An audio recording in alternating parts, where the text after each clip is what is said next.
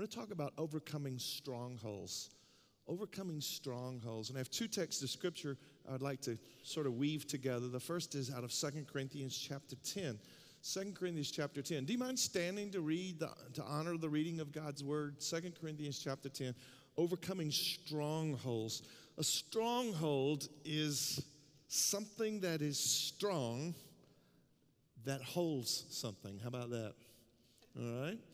It's something that is strong, and inside the strength of the walls can be something really good, like righteousness, a stronghold of righteousness, or it could be something not so good, okay? And when Paul uses the word here in 2 Corinthians 10, well, you'll see what he's talking about. 2 Corinthians chapter 10. Now, I, Paul, myself, I, Paul, myself, am pleading with you by the meekness and gentleness of Christ, who in presence am lowly among you. And he says, when I'm, when I'm with you, I'm, I'm lowly, but being absent, I'm bold toward you. But I beg you that when I am present, I may not be bold with that confidence by which I intend to be bold against someone. I'm gonna, I'm gonna explain that in just a minute, so don't get confused there. against some who think of us as if we walked according to the flesh. It's like I got some people who think I'm, I'm not as spiritual as they should think. In verse 3 says, For though we walk in the flesh, we do not war according to the flesh, for the weapons of our warfare. How many of you can just say, sometimes life feels like a battle, right? Yeah, it just feels like a battle. That's what Paul's talking about. He says, For the weapons of our warfare are not carnal, they are mighty in God for pulling down, and here's our word strongholds, for pulling down strongholds casting down arguments and every high thing. That that's talking about our thoughts every high thought that exalts itself against the knowledge of God bringing every thought into captivity to the obedience of Christ and being ready to punish all disobedience when your obedience is fulfilled. In other words, instead of living out of a lifestyle of disobedience, we're going to punish that disobedience and we're going to live an obedient life so that the destiny of our life can be can be good. Also from the text in John chapter 10 verse 10. If you don't have this one memorized, this will be a really good verse to memorize. Have it on your refrigerator. Uh, the thief Oh, this is daring because I don't know your personality. This is daring. Read this one out loud with me with enthusiasm, all right? Can you do it? I know it's a challenge. Get you out of your comfort zone. Okay, let's do it. Ready to go. The thief does not come except to and to and to but I, talking about Jesus, I say it, have come that they may have and that they may have it. What? Yeah. Jesus came that we could have life more abundantly. And this, dear friends, is God's word. You can be seated. I wish my wife Beck were able to be with us today. She's just the love of my life. She's amazing. She's actually preaching at a conference in South Carolina this weekend. Um, and we are just ridiculously, romantically in love with one another. It's just crazy. But I will tell you, it has not always been that way. The problem with my marriage 40 years ago was a stronghold. Um, I got married when I was 21, Beck was 20, and it was terrible. We, we were saved. We were filled with the Holy Spirit. We were pastoring a church in Leeds, Alabama, but we were living a secret kind of a life that was like, oh my goodness, please don't let anybody know how much we don't enjoy being married to one another. It was a stronghold because it was an area of life that we just did not believe God was engaged in. We believed God in so many areas of our life. We believed that God could heal the sick. We believed that God was going to help us build a church. We believed all kinds of things. But this particular area of our life, we felt hopeless. We felt we felt like God had no, no participation in this particular, in our marriage. And uh, we hurt one another. I mean, I'll just tell you more than you want to know about this. We, we, we hurt one another with our words and with our behavior. And rather than work through the hurts, because every relationship has hurts, but rather than work through the hurts, we actually started living out of the hurts. We, we lived in our marriage like we were wounded all the time. And, and we settled into this dysfunctional marriage. We settled into it and just decided that would be normal for us. We just decided we'll have a problem marriage. People have problems in their marriage. We'll live like this for the, for the rest of our life. But the truth is, it kept getting worse and worse, and we couldn't stop the destruction. We had no control over, over the slide, the, the, the erosion of our marriage. What, what I'd like you to understand about strongholds and hurts is that they have the capacity, they actually have the propensity to develop an interplay with spiritual forces. Um, a root of bitterness, right? You keep a root of bitterness too long and it causes trouble, the Bible says. So if you're living in a wound or a hurt or a dysfunction for a long period of time, it actually attracts spiritual forces that begin to influence and sometimes even manipulate your, your life. And that's what was happening. We actually had demonic powers that were enforcing the dysfunction of our marriage. We were living with a lot of lies. The lies, you know, the lies had to do with like, oh no, we're going to be stuck with one another the rest of our life. I married the wrong person. Oh no, this is going to be, you know, this is going to destroy our, our ministry, whatever. And I'm just, I'm, I'm telling you, huge portions of our heart were damaged by this area of our life that we didn't believe God was capable of repairing or restoring. Uh, our worship was infected by, by this, our faith was infected by this. I mean, we had physical ailments in our body because we were living under such stress at, at, at home. And, and, and one day, one day, a friend of Beck's just took her, literally, an intervention, I guess and said, We're going to go pray. And they went to this, this um, cabin and they, and they just started praying. And this intercessor, this godly woman in our church, confronted Beck and said something like, Hey, if Jim never changes, Are you just going to live miserable? Because she was blaming me for the bad marriage. I was blaming her for the bad marriage, you know. It's like if Jim never changes, is, are you just going to stay miserable the rest of your life? I mean, why would you do that? Things can change. And she began to speak into, into Beck's heart and literally prayed. I, I don't know if this is spooky for you or not, but prayed a deliverance prayer over my wife. And there were literally manifestations of freedom that began to break into my wife's heart. So when she came home, she said, Jim, I need to talk to you. I'm going to talk to you. And what she said to me was, Jim, I still don't love you. and I don't even want to love you. But for the first time, I want to want to love you. And that was enough to begin, frankly, a new trajectory of, what should I call it, freedom in our marriage we, we, became, we became free and over, you know, it didn't, didn't happen in minutes, but it happened in months, and, and we're still growing our relationship with one another. But I've come to tell you today, to remind you, I'm sure you know this, I want to remind you that Jesus came to, gave, to give to the earth a very particular kind of life.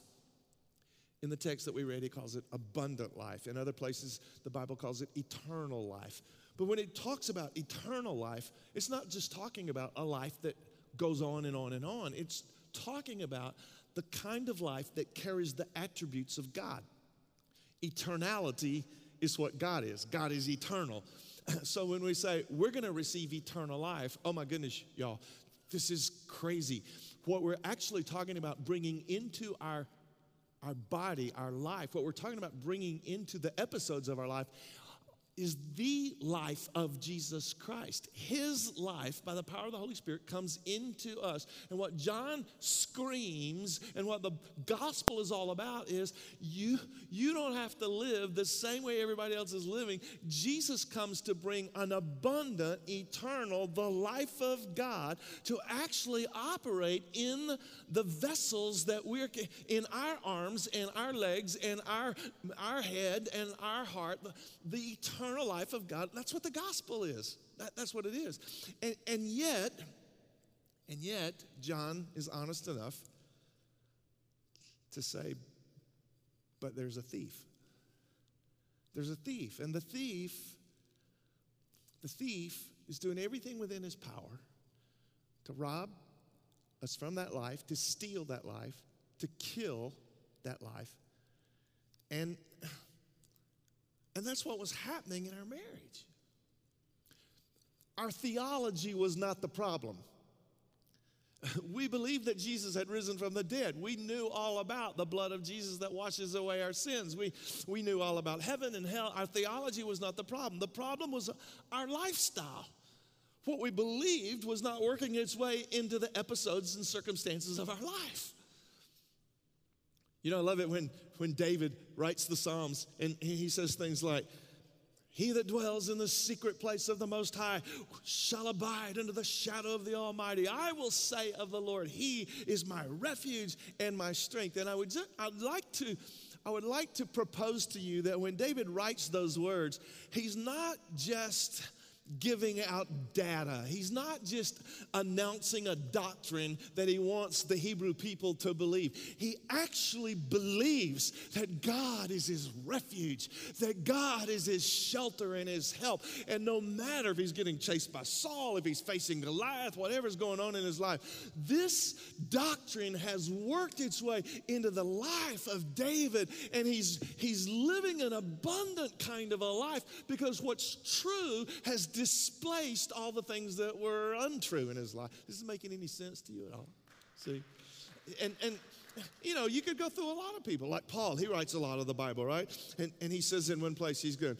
What would ever separate me from the love of God that is in Christ Jesus?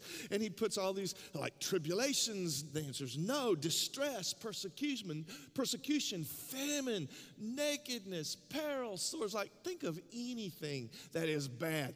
I know anything in the past, anything in the future. He's like, nothing, nothing, nothing is going to separate me from the love of God. He says, No, in all these things, I am more than a conqueror through Christ Jesus. And again, the idea is not that he's preparing for a sermon to preach to the Roman church. He's not trying to write a book and sell it. This is what actually drives his life. This is like this is like the foundation of who he is. He's like, listen, I can face anything because nothing is going to separate. Do, do you understand that there's a difference between coming to church on Sunday and having the kind of abundant life that fuels you on Monday and Tuesday and Wednesday and you know, every area of your life.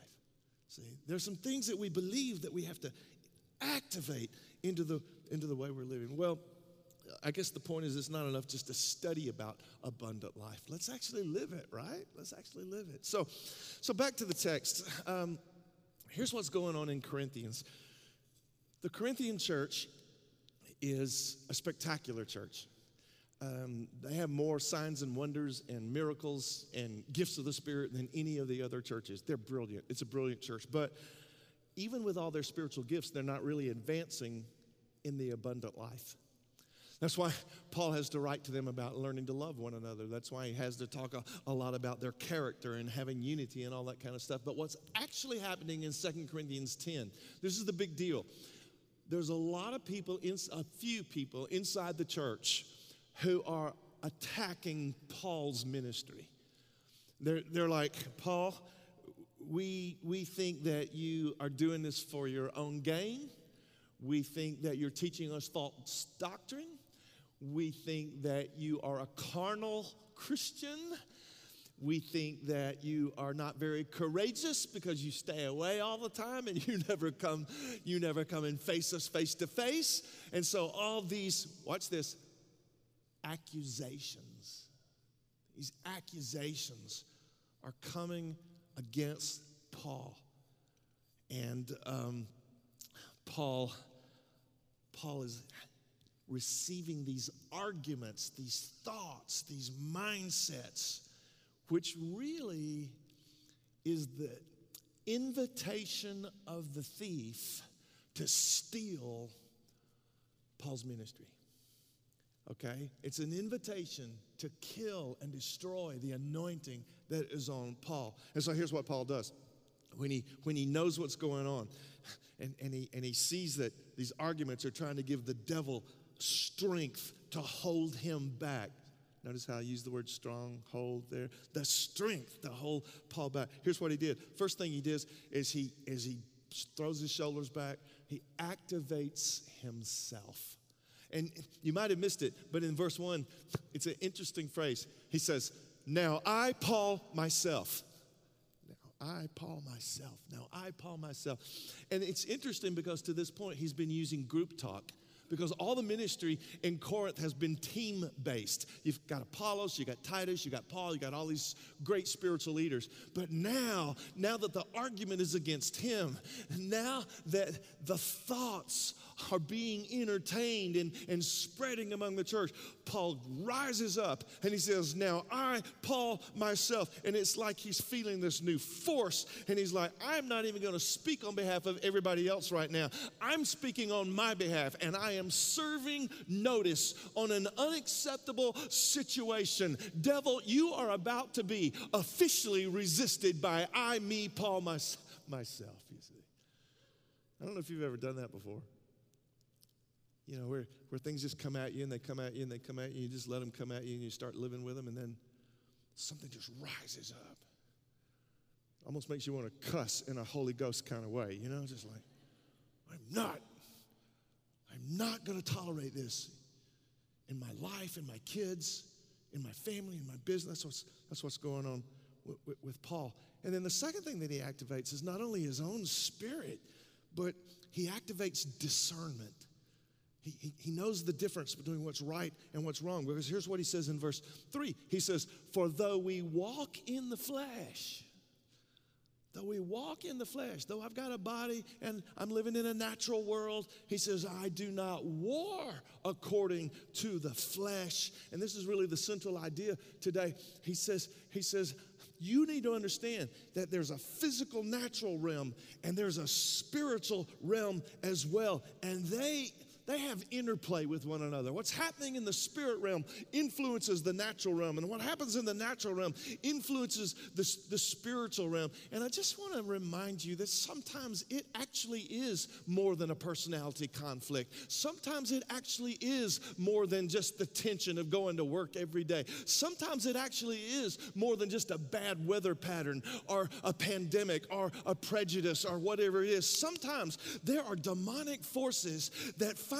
invitation to come into the episodes of your life and build strong places that can hold your trajectory and your destiny back from what God intended. It keeps you from the abundant life because something has happened in the natural realm that is actually influencing the toxins in your spirit realm. Sometimes it happens in the spirit realm that comes into the toxins of the natural realm. Is that making sense to anybody? And so Paul activates himself. He rises up and he says, I am resisting the devil here. I am not going to stand for this. And, and, how many of you know that sometimes, do you, do you believe, because I really do, that sometimes the people who get the most from God are those who actually go after it instead of sitting back waiting on it to come to them? I mean, I just think spiritual force is a big deal, and that's what's happening. That's what's happening with Paul. He's like, I'm not going to sit here and take this. I'm going to rise up. I'm going to do something about it. And then the second thing he activates is his discernment. He's like, some things are in the natural realm, and some things are in the spiritual realm. And what you guys are talking about right now is happening in both. It's the spirit realm and the natural realm. And the third thing that he activates are these spiritual weapons. And and, and he basically says, listen, I need to remind you that we're never going to win this battle with mere with mere natural weapons. There's not enough science. I love science. There's not enough therapy, and there's not enough money or education. But come on, somebody, there are some spiritual weapons that are mighty through God for the tearing down of these, of these strongholds, you see. Now, I just, he gave me, Paul gave me in this two incredibly useful tools to stay and grow the abundant life. I just want to show them to you. Number one, he gives us the answer to how strongholds become so strong. How strongholds become so strong. Here's how they become so strong. In verse 5, he says, The fuel for the stronghold is what you think, it's what you argue, anything that comes that exalts itself against the knowledge of God. Such an important word, knowledge. Not acknowledgement, like, oh, there you are, I see you, God, there you are. No, no, the knowing, the intimacy with God. He says, anything that's in your life that rises to a high place against intimate knowledge with God, he says that is what fuels the disobedience. That's what fuels the stronghold in, in, your life. And I think the best example that I know in the whole Bible of somebody who shows us what a stronghold looks like is a guy named Gideon. Do you know that story in the Bible? Gideon, Gideon. It's in Judges chapter 6 if you want to read all the details. But Gideon, the, the story opens with Gideon hiding in a wine press, threshing his wheat, and, and he's fearful because at any moment the Midianites, they've got a habit of this, just coming in and stealing his wheat just about the time he gets enough for a meal. And, and so, so what has happened to get Gideon in this natural condition is that Israel has stopped, they've stopped worshiping Jehovah. Their heart has turned to idols. Gideon's own father is a priest to an idol named Baal and another idol named Asherah. And, um, and Gideon is living in a wine press because the whole land has really stopped putting the Lord first. And there's a natural, there's a natural consequence to, to that, you see. Um, I read this, I mean, I saw this. I, don't really watch HGTV that much, but I happened to walk in the room and it was on, and I saw um, the little episode where the, the lady had, I, I don't even like cats. This lady had 80 cats living with her, 80, 80 cats living in the same house with her. And she thought that that was okay because she loved cats. She thought that was normal. And a guest came in and said, I just need to let you know your house really stinks. It smells so really bad.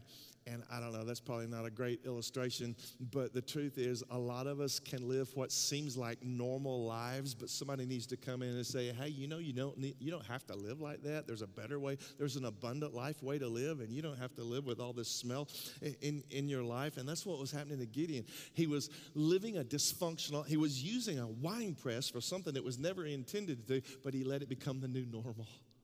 It's like, I'll just do, I'll just do my wheat down in the down in the wine press, you, see. Well, God showed up one day for Gideon. How many of you are glad God showed up for you one day? Yeah? God showed up for Gideon one day and he said, uh, he said, hello, mighty man of valor. Now, Gideon did not feel like a mighty man of valor. He's hiding in a wine press, afraid that the Midianites are going to come steal his wheat. But that's what God called him. He called him a mighty man of valor. And it's a really technical term. I really like it because it's like, you are the secret service of Israel. You are the SEAL team. You know, you, you, you are the border patrol agents of Israel. You're as bad as they get. You are so bad. Gideon, you're so, you're so tough. And again, I just, I'm so thankful for a God who in his mercy picks dysfunctional people in dysfunctional episodes and says, I think I can make something out of you. I think you can be, I, I give you a destiny that goes far beyond what you ask or think. But Gideon, even though he heard what God said over his life, he, he had an argument. Remember arguments? He has an argument. He says, God, if I'm a mighty man of valor and you're on my side, then why am I hiding in this wine press? And where are all the miracles that my fathers, our fathers talked about? And, and you know, Gideon is just attracting thoughts a mindset that justifies his dysfunction. Oh, I'm getting in your stuff now.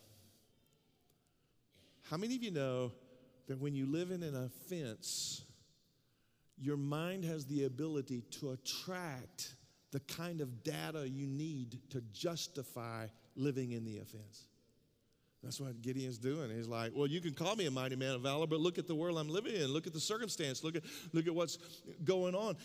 And yet, Gideon interacts with God in a very interesting way. He, he says, Okay, God, if you really want me to go to war against the Midianites, then I'm going to put a sheepskin, a fleece. You've heard that. I'm going to put a fleece on the ground. If it's wet when I wake up in the morning, that'll be a sign that you want me to be a mighty man of valor.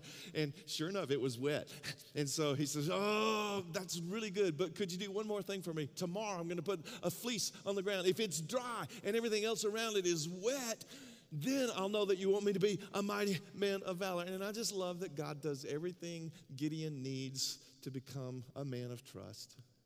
He starts, he starts trusting God. He keeps interacting with him. And so here's what Gideon does. He goes to, he's got, he's like, okay, God's on my side. He still goes at night. So he's not, you know, he's not like, he's not Rocky yet, okay? He just goes at night. But he goes to his dad's idol safe. He breaks the safe open and he destroys Baal and Asherah and all the idols that his dad has been the priest for. He destroys all of those idols, and I am telling you that all of a sudden the village went berserk. The whole city, Laredo, whatever the city was, it was, it went. They were rioting in the streets. They were so upset. But here's what's different. This time, not only did the did the demons come to town and start going crazy, now all of a sudden Gideon Gideon is awake and he's alive, and, and he starts he starts saying, "Wait a minute, I'm not to let I'm not to let this happen." And uh, if you know the story, he went through a big army and he came down to just 300 people. And those 300 people changed, changed the trajectory of the nation. Now, how do I want to say this? I think it's time for the Church of Jesus Christ to actually declare that Jesus is trustworthy. I think the most important thing that I'm trying to say to you today is that if God's own people don't trust Him in every area of life, we're literally violating the essential matter of the revelation of God we have a revelation of God. We say God loves us, He's good, He's powerful, He can do anything. And yet, if there are God's people who, like Beck and I, we're not trusting Him in an episode of our life, in an area of our life, if we, we didn't even believe God could do anything to fix our marriage, and when we say to the world or to ourselves or to the spirit realm that we believe God here and here, but not here, we are announcing a confusion confusion and a chaos to a nation that desperately needs a clear revelation of who Jesus is. God's people owe it to God to trust Him because He is trustworthy and we owe it to trust Him in every area of our life. And if there's an area of our life where, where we're not trusting God, then we're like a little nervous lamb walking around, attracting the one that the Bible says is like a roaring lion seeking who he can devour. We, we really need to trust God. I have so many stories of strongholds in my life that went away. I don't know why this is one of them, and I feel led to tell you about it, but it used to be every October I would get so depressed. I would get so lonely. I would get so discouraged. I didn't even know why. I mean, it wasn't like bad things happened. It was just like when October came, I got ready to get sad. and one day, Beck, it was, all, I mean, this was only about two years ago. Beck said, You know, Jesus is still Lord in October. And I was like, You know, you're right. And we just decided that come September, we were going to we were just going to take over October and uh, honestly, I, I testify to you that October is my favorite month of the year now, you know? Just, it really is. I,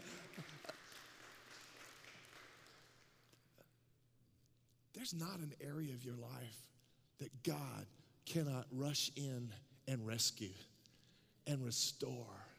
Come on, somebody. It's time to trust Jesus. So this is the lesson. This is this is really this is really the lesson. A stronghold begins with a mindset that has an area that says, ah, I trust you here and here and here, but I don't think I can trust you here. And here's the second point, and I'm going to close with this. We're almost ready to pray. Here's the second point. Paul teaches us how we can break the strongholds so that we can live an abundant life. I want to read to you the same verse from the Passion Translation because I love the, the, the color of the language. The Passion Translation says, For although we live in the natural realm, we do not wage a military campaign employing human weapons using manipulation to achieve our aims. Instead, our spiritual weapons are energized with divine power to effectively dismantle the defenses behind which people hide. We can demolish every deceptive fantasy that opposes God. We can break through every arrogant attitude that is raised up in defiance of the true knowledge of God. We capture, like prisoners, every thought and insist that it bow in obedience to the anointed one. And since we are armed with such dynamic weaponry, we stand ready to do it. I love, I love Paul's aggression here. You know, in another place in the Bible, he lists some of the specific weapons of spiritual warfare. He talks about a belt of truth and a helmet of salvation and a breastplate of righteousness and, uh, you know, all of those things. But can I just tell you, all of those weapons, every spiritual weapon that we know about and the ones we don't know about, they, they trace their way back to this question Do I trust the Lord? Do I trust the Lord? Do I trust his faithfulness, his goodness, his love, his mercy? Do I trust that He's working all things together for good for me because I'm called by Him. In, in my marriage, 40 years ago, God raised up an intercessor, a sweet, sweet woman. She was really old. And um, she came to Beck and said, Beck, the Lord tells me to tell you that He's not going to let you keep living this way anymore. And she confronted our marriage. She confronted the lies. And by the help of the Holy Spirit, she pushed the authority of hope into an area of our life that had been so hopeless. By the help of the Holy Spirit, this intercessor pushed the want, not the, not the love yet, it wasn't there, but the want to want to love her husband. It pushed back into Beck's spirit. It, it, it began to infiltrate her mind that maybe God could do even this. Maybe God could even heal our marriage. And I'm so thankful because it established a whole new trajectory for our life, for our worship, for our ministry. It became an anchor of our faith. If God can do this, God can do anything. That's kind of the way we begin to think about life. See? And I don't know, I don't know today, in the second service, if if you have an area of your life like what I've described, or, or like Paul has described, area of arguments, area where there are thoughts that seem stronger than your ability to trust God imaginations that it's like, I want to know God, but this and this and this and this.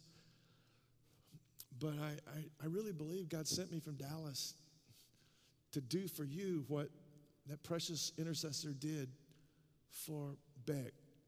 I'd like to just push the Holy Spirit into an area of life that it seems like God hasn't been involved in. And I really believe, I mean, it happened in the first service. There were dozens and dozens of people who said, I'm not going to tolerate this area of my life being defeating me anymore. I'm going to I'm going to step into some knowledge of God in this area of my life. And, um, and I'm not going to leave and go back to Dallas without praying for you as well, if you'll let me. I just want to close with like some strategies. If you have a stronghold in your life, these are some strategies. This is what worked for us. This is what I think will work for you. Number one, you have to resist the devil. You can't just sit back and take it. You have to rise up. You have to do me, myself. I, I am serving notice to this area of my life. I am serving notice that I am officially resisting the devil. Of officially standing up. That Bible, that verse in James that says, resist the devil also says, submit to God. Resist the devil, submit to God, and the devil will flee from you. Come on, somebody. If you resist the devil and submit to God, the devil And so the first step in overcoming a stronghold is just like, okay, it's time. I am not going to live with this, in, this to, these toxins in my life anymore. I'm going to be free. This, here's step number two find somebody to agree with you. Find an agreement. When, you know, Matthew 19 says, says if two of you agree together as touching anything they shall ask, it shall be done for them by my Father who is in heaven. And, and the word agreement the word agreement means uh, symphony or harmony. So when, when Beck came back from her prayer meeting, um, worship team, why don't you join me? Because I'm really landing this thing right now. Um, when, when Beck came back from her prayer meeting, and she says, I don't love you, but I want to want to love you. When she said that, the first thing I did was I said, Amen. I agreed with her. I said, okay, let's do whatever it takes. Let's Let's put God in this area of our life. And can I just say that when two of you agree, it puts to flight, it puts to flight so much spirit, so many of the spiritual forces that are trying to steal things from you. The third thing that I recommend that you do is, um, is just create an atmosphere of thanksgiving. How many of you have at least one thing to be thankful for? You're here, right? Be thankful for that. yeah. But can I tell you, that when you're thankful, when you when you give God praise with thanksgiving. Giving something happens in the it happens in the earthly realm, but it happens in the spiritual realm. Do you know what happens in the spiritual realm? When you give praise to God, the Bible says he inhabits the praises of his people. That literally means he establishes his throne, his dominion. He sits down in the midst of your circumstance and says, "I am going to exert my authority and my rule into the episode of your life." And so, a simple thing as giving thanks and sincere praise establishes the dominion of the Lord over the dominion of the other things that have been operating in your life. So, what's the first thing? The first thing is like, I'm not going to live like this anymore. I'm tired of this dysfunction. Number two, I'm going to find somebody that will agree with me that I don't have to live like this anymore. The third thing is to just begin an atmosphere of thanksgiving and praise because that bring that is an atmosphere that attracts the authority of God. And then the fourth thing is just act, activate your trust. Activate your activate your faith. You say, I've got faith. Yeah, but you have to activate it. Everybody has faith. Everybody has faith. You know, some people have faith in God, some people have faith in themselves, some people have faith in, you know, the medical community or whatever. I mean, there's all kinds of things they have faith in, but our ultimate faith has to be faith in God, and it must be activated. That's why the Bible says you have to speak to the mountain before it moves. That's why the Bible says, that's why Jesus told the fishermen to throw it on the other side. Let's just see. Let's just see if you have enough faith to break your routine and throw, throw the net on the other side, you see. So you have to activate your faith. And finally, finally, you have to live out of the revelation that you have about Jesus. Let's say that again. You have to live out of the revelation that you have about Jesus. This is one of my favorite scenes in the Bible.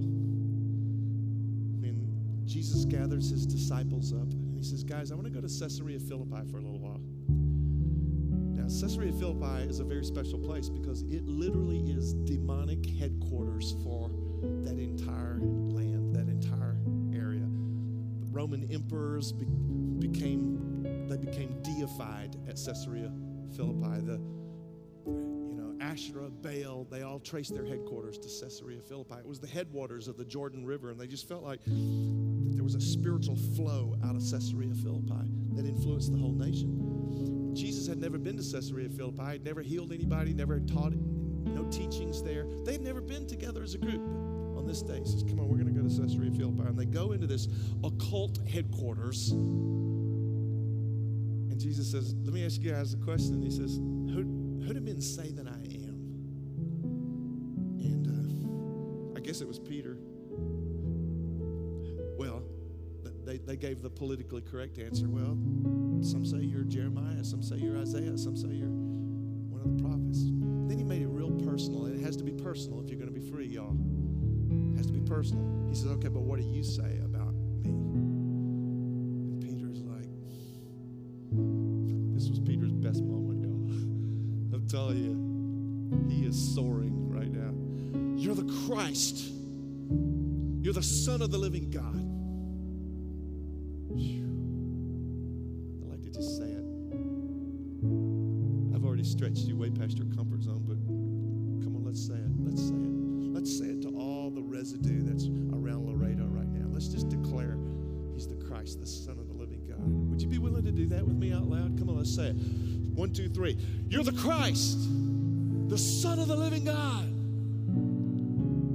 What if everybody said it together? I'm just gonna, I know I'm pushing you, but I want to do it anyway because I can go back. I have a job back in Cedar Hill. I don't need you to, I don't need you to like me at all. I just want to come. I don't even need you. One more, one more time. One, two, three.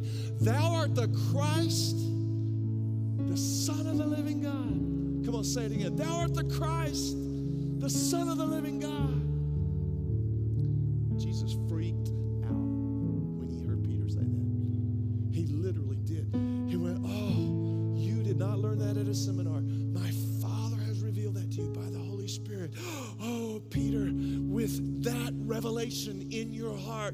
I will build my church, and the gates of hell will not prevail against it. And I'm going to give you, Peter, the keys to the kingdom so that whatever you bind on the earth will be bound in heaven, and whatever you loose on the earth will have been loosed. It will have already been loosed in the heavens. Oh, Peter, let's conquer the world, you know.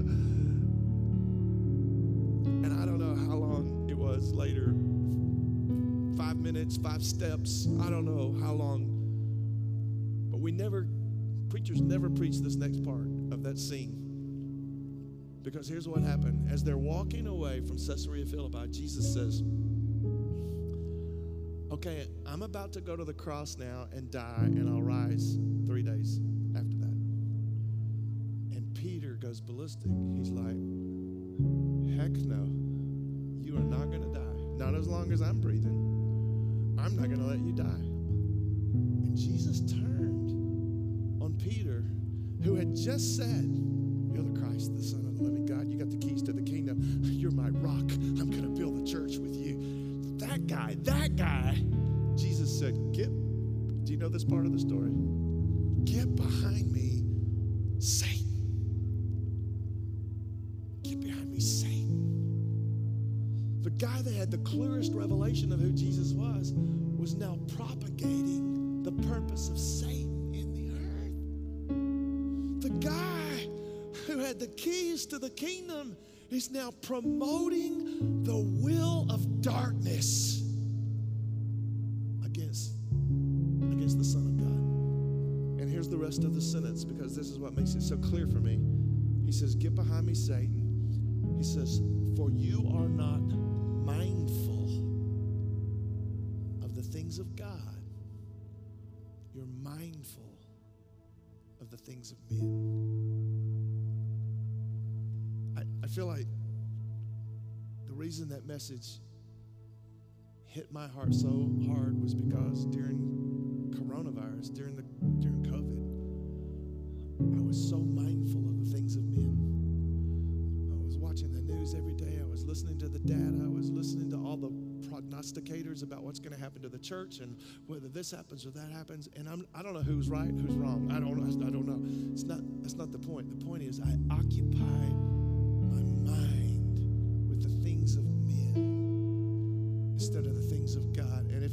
totally honest with you, I lost some of my trust in God. I mean, occasions I just lost some of my trust in God.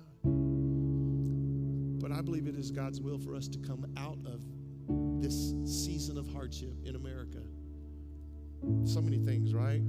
Elections and riots and racial tension and economy and so many things to be mindful of. But how many of you think God is raising up a church in the last days to say, God is greater? to say, Thou art the Christ, the Son of the, and the gates of hell